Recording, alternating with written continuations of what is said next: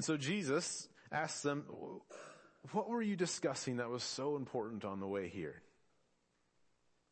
And everybody was silent. Nobody said a thing. Because as Mark tells us, they were arguing who was the greatest. And now the text doesn't tell us why they were silent about it, but it, it's not very hard to relate.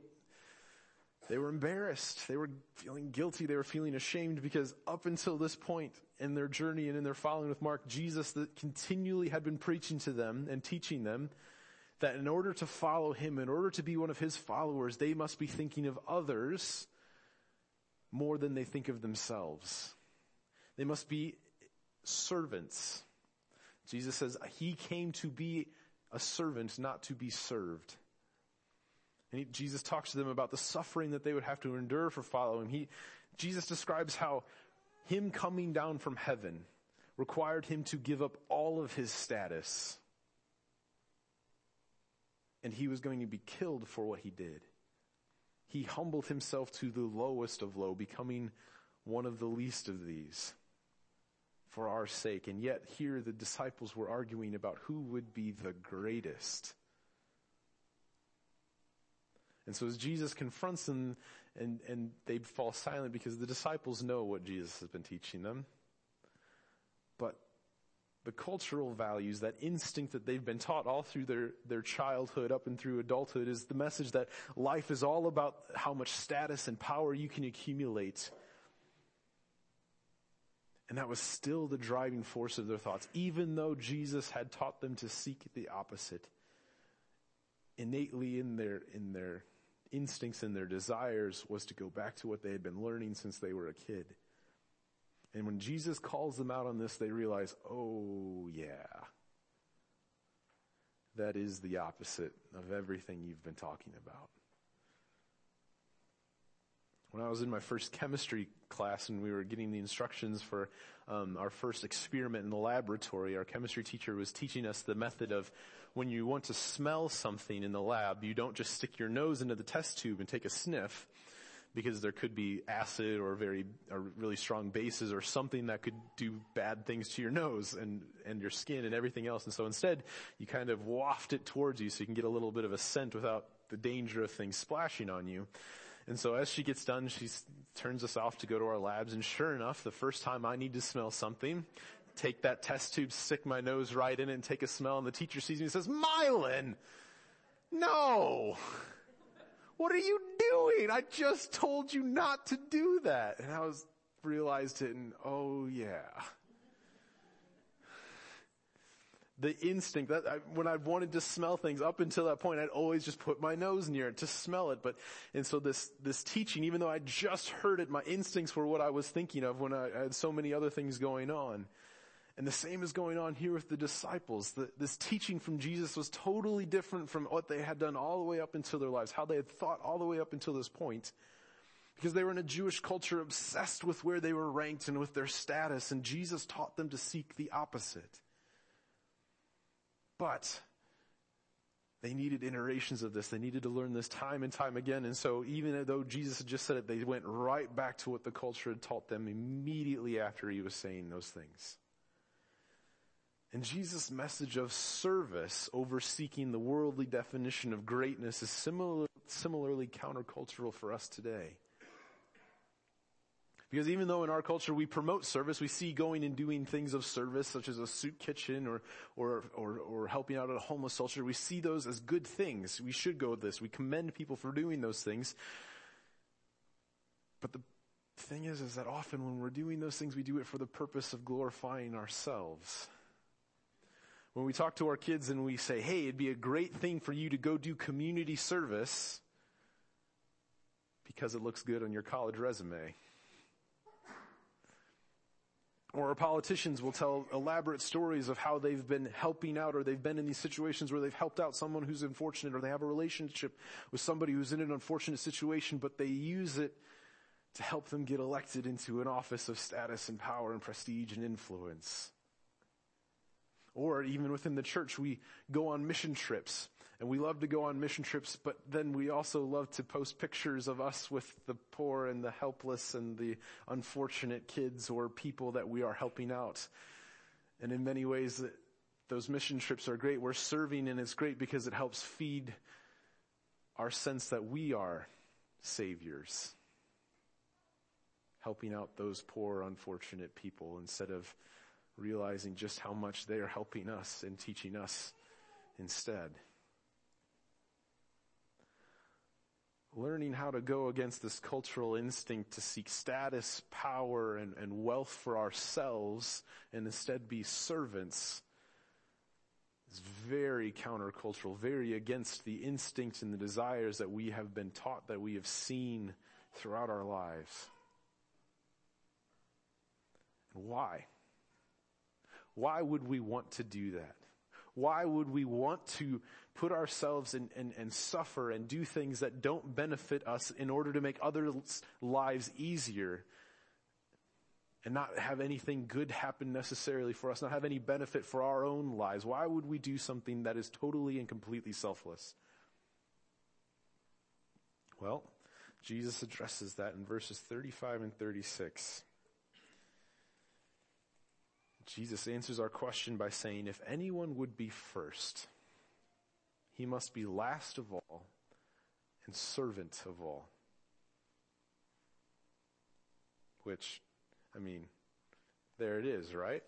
There's that greatness that we're all still secretly desiring. Because now, what Jesus is saying, if we follow the way Jesus is saying, we're servants here on earth, then we get to be first in the kingdom of heaven after being last here on earth. And, and let's face it, what's being, la- what, what is 75 years-ish of being last if you get to be first for eternity? If you get to wield the power and the influence and the positions of authority in heaven over everybody for all of eternity, sure, I can, I can be last on earth here for, for my lifetime. I can suffer through that. But what does it mean to be first or greatest in the kingdom of heaven? Now, if you're like me, your picture of greatness, and when, when I've read this verses before and I've pictured that or I thought of that, okay, I get to be first in the kingdom of heaven, I've thought, I'll get the biggest mansion.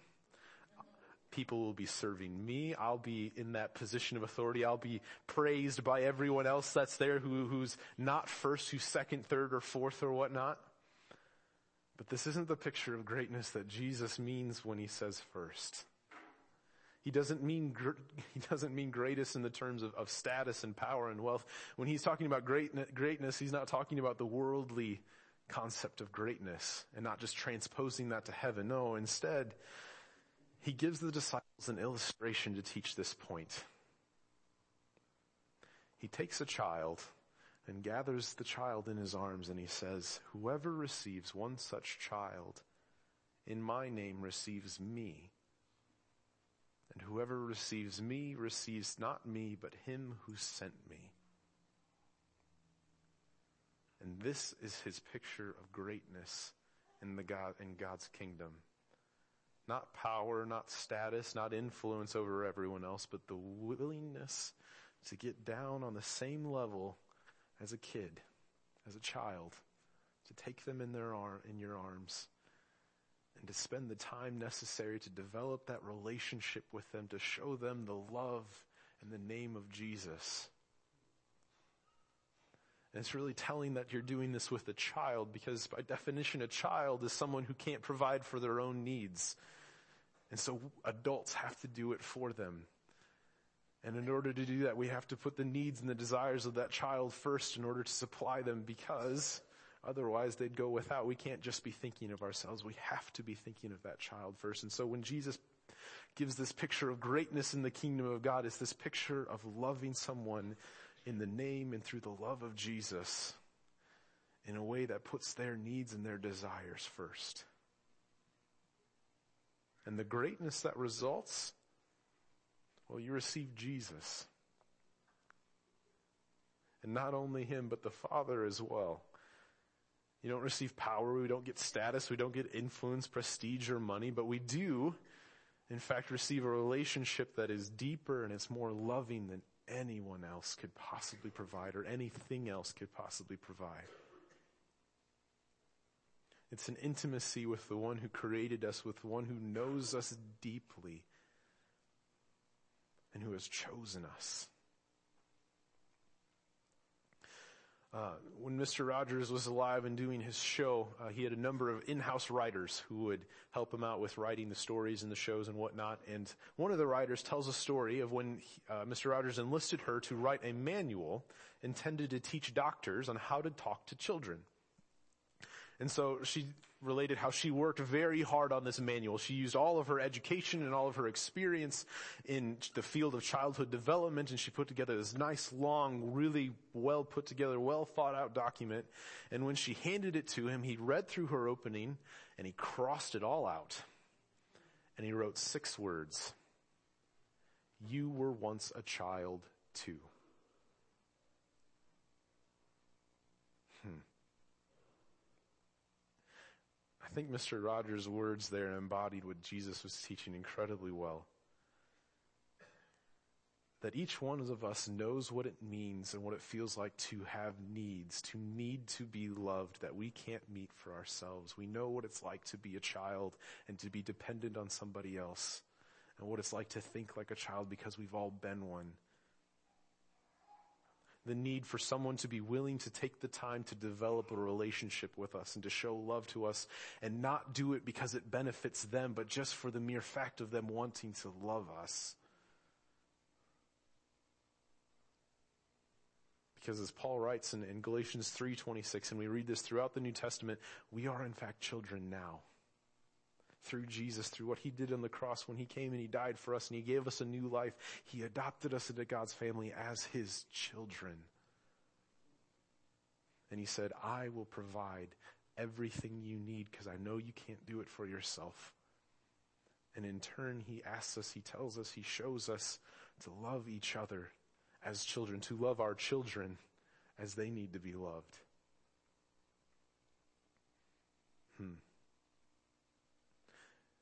As we wrestle with those implications of, of all of us being children, even though we consider ourselves adults here in the world, I, am going to have three people come up and talk.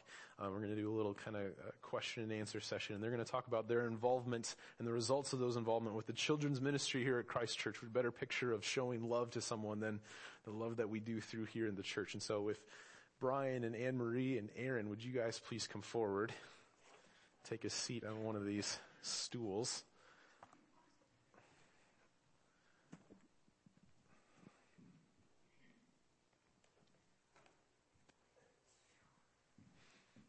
Right, Anne Marie, we'll have you go first. So, uh, I asked these three brothers and sister um, because they all kind of represent different various involvement and stages in, in, the children's ministry here at Christ Church. So, Anne Marie, you grew up through children in the children's ministry. You came down from Little Tyke up through where you are now, now in college, right?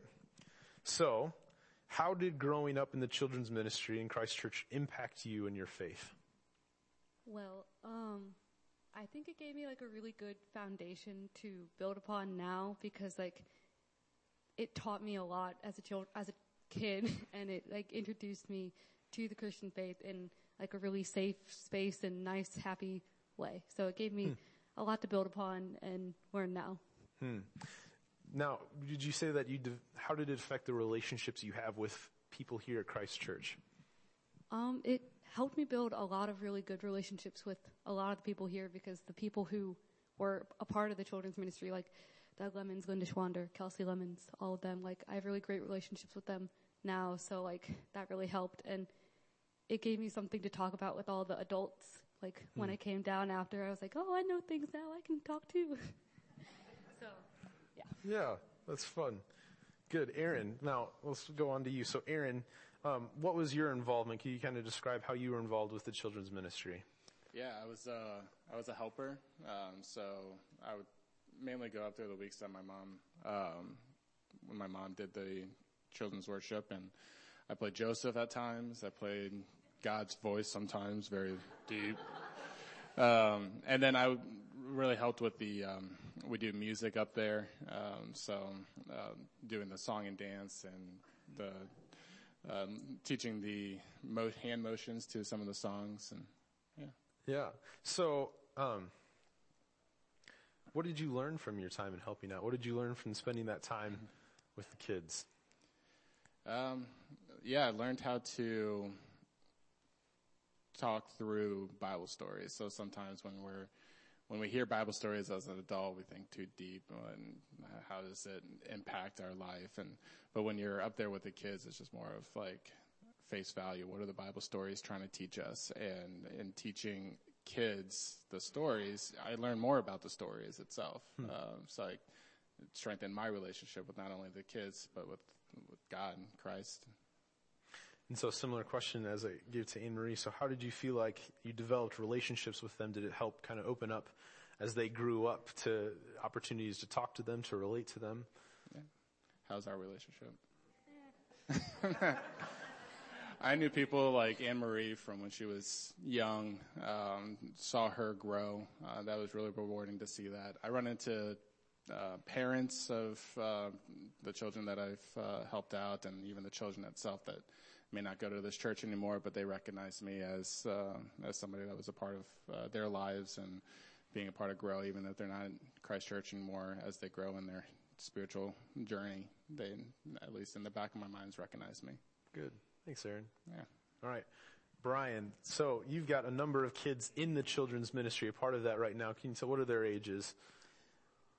Let me think about that. Yeah. I didn't prepare you for this no, question. right. Micah, Micah is 10. Ben turned 9 just this past Friday. And Luke is 3. Luke is three. So, what are your hopes for your kids as they're a part of the children's ministry here? Well, I, I think that Anne Marie and, and Aaron both probably hit upon some things, and, and Mylon, you've mentioned some things too. So, a foundation, I think, is certainly very important. Um, what you value and how you treat people mm-hmm. is, I, I think, something that we model as the adults. We model for our kids. Um, but I also think what's probably the most important thing is relationships, hmm. because while I think kids will remember the activities and the lessons and some of the fun things in which they do, mm-hmm.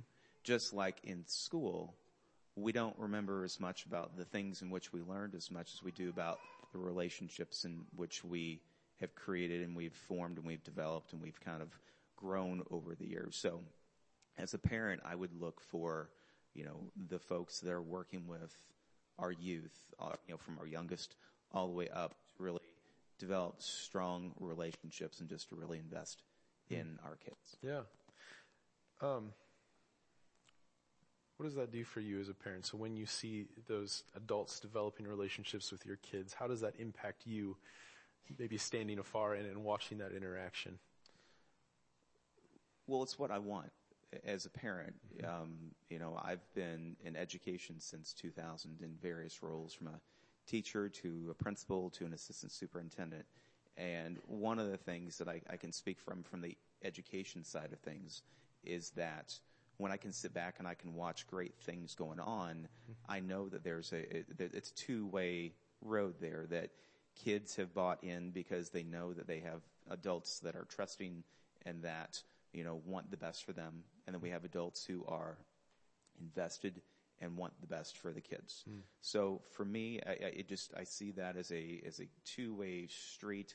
Um, but there's a lot of time, there's a lot of investment, and I, I think that you know it's not just the individuals who are involved with you know working with all of our kids. Mm-hmm. When I when I, look at a church and look at a church our size, so we're not a large congregation. Mm-hmm. There's no reason that our kids should ever come into church after a period of time and not know everybody sitting in all of these seats. Hmm. You know, there are only so many families that Yeah. are here. Yeah. This is not a congregations of thousands and thousands that Yeah. people get to sit in the back row and, and find their way in and out very quickly. You know, we, it's just, and the, but there, we're all here for, I think, uh, you know, a very specific reason Hmm. because we may not necessarily want that. You know, so Mm-hmm. we're here because we trust and we want our adults and we want, uh, you know, to learn. We want our kids to learn in that process, but we also want them to really develop just strong relationships. So one last thing. So you're a, you've been in education for a while. You've been a former principal. You were in cur- current admin, school administrator employee. I'm not sure what your title is. So yes, um, I'm an assistant superintendent. Ah, assistant superintendent. Man. Okay. So for those of us who It's not that big deal. So it's, it, it's not always that fun. Let's just be honest about that. so for those of us who that thought of, of getting down on, on the same level as a kid and talking to them and gathering them in our arms that f- and sharing Jesus with kids that feels very daunting and, and it feels like I don't know what to say. I don't feel qualified maybe to do that with kids especially or much less fellow adults. What what encouragement could you give us from your experience? Probably two things. Hmm? One, it's what you just mentioned previously about Mr. Rogers. Hmm. And you were all a kid as well at one point in time. Um, but I think the, the other thing is kids know, kids just have an innate sense. They know when someone's not being real with them. They know when a kid, when, when an adult is not sincere. And so even if you are a person that's not, you know, the, the most loving, uh, you know, that kid, you're just like, oh, I've done my time. Okay, I, I, I get that sort of, but most importantly, we all have a responsibility to ensure that our kids are having a, a successful experience here. So we not, we want our kids to be able to hear Bible stories and we want them to be able to practice what it is that they've learned. Hmm. But we all have a responsibility in that, to that sense. So stopping them if they're on their way to getting a cookie, stopping them if we're dropping coins into the bucket for Jingle Sundays, doing small things over time, when you've put enough of those small things in, it's an investment. And so that, that's the relationships, I think if you want to look at them as an investment, those are the things that I think really matter a great deal and will give our kids just really good quality experiences. Thanks, Brian. All right. I'd like to pray for you guys and pray for us as we close this time out. Ah, dear Father, Father, your words are challenging for us, this um, redefinition of greatness and this challenge to love each other, to love our kids, to take up kids and to sit down and on their level and tell them about you and share your love, Lord. And then also to consider and remember that each one of us are children as well and that we need to do this with each other. Lord, that is, that is a challenge. That is a big deal. And so, Lord, as we ponder this, we consider this, we think about what this means, and we hear about this impact that um, doing has had both in the lives of, of the, the people up in here and, and, and for the kids that are currently in this in our church. We ask for your help. We ask for your help to be a community, to be a family that loves our kids, that loves each other, that, that are brothers and sisters, not seeking status or power or influence, but instead seeking you and the relationship that you offer us. Father, we pray this in the name of your son, Jesus. Amen. All right. Thanks, guys. All right. So, um, following up for that, I'm going to issue a, a and ask a challenge, a whatnot, or some some of this. So, one of the reasons I was excited about this passage and uh, and chose this passage is because I wanted to talk about our children's ministry here at Christ Church. Um, as Jesus gives us this challenge, right, to embody greatness through that simple act of sitting down and talking with a kid, as we hear about the uh, the impact that our, we have as adults, even in the little interactions that we have, even in just the presence that we have with our kids, um, I want to ask you guys if you are a member, if you consider Christ Church your home church, to consider and to please volunteer to be a part of our children's ministry. Uh, we have a, a, nursery, we have a room for an infant nursery back there, and we need volunteers to be a part of that on Sunday. We have a toddler nursery, and we have Stacy who does a fantastic job working with those kids, but she could really use a second set of hands on Sunday to work when she needs to bring someone to the bathroom when there's a lot of kids and one's unruly, just to have someone, another adult in there. And, and for our glow teachers, as they're teaching their lessons, just have another set of eyes and another set of hands to maybe um, help corral a, a child who's a little bit going the different way or to help clarify and spend some one-on-one attention with somebody if they need it when the rest of the group is, is moving forward. And so, uh, my ask for you guys is, is please sign up for that. And the way we're going to do this is at the after the service, uh, two of our deacons, Keith and Aaron, are going to be at the table by the office, and they're going to have papers there um, that we. I asked if you guys would go back and you would sign them. What they are is they're a release form for a background check because we're going. We want to do our due diligence for everyone that's going to be around our kids. Um, and so if you would go back there, meet up with Keith or Aaron and sign a background check so we can run that. And then Jenny will send an email out in this coming week, uh, for the next six months. We're only asking for a six month commitment here. And so if it doesn't work after that, you know, and that's maybe if, it, if everyone's doing this or if the majority of us are signing up, that's maybe one or two Sundays in that next six months that you, we would ask you to even just be a helper, just to be present. Um, and she'll, Jenny will send out a schedule and you can fill in a Sunday or two or three or four that you would be available and willing to help out. But it's a need. We need it. We, um, we need to have at least two adults in each one of those rooms. And this is something that Jesus tells us that is so important. He, he, gives us as an example of how we can grow in our own personal relationship. And not only that, if I can remind you guys that when we've baptized these kids, when we've brought the baptismal up and we've, we've baptized them in the name of the Father, the Son, and, and the Holy Spirit, we have the entire congregation stand up and you guys make a promise to each and every kid that's been baptized here. You've made a promise that you will guide them and help bring them up in the faith of Jesus. And this is one of those tangible ways and opportunities for you to fulfill and live out that promise that you've made to each and every kid here at Christ Church. So, once again, that's, that's my challenge. I always, be honest, I always feel nervous and weird and awkward doing one of these, these things, especially during a sermon, but it's important and that's why I'm doing it. That's why I'm asking for you. So please, I encourage you to, to fill out one of those background check release forms and, uh, we'll take it from there. All right. But as we continue with our service, we're going to do so through communion and, and what a beautiful picture we have here at the table because as we consider that we have all been made children in, under God, with God as our Father through Christ and through faith in Him, we're also acknowledging that as children, we can't fulfill our own needs. We need an adult to help us. We need an adult to provide for us. We can't do it for ourselves. And at this table, we have that tangible reminder and that tangible expression of Jesus providing for us.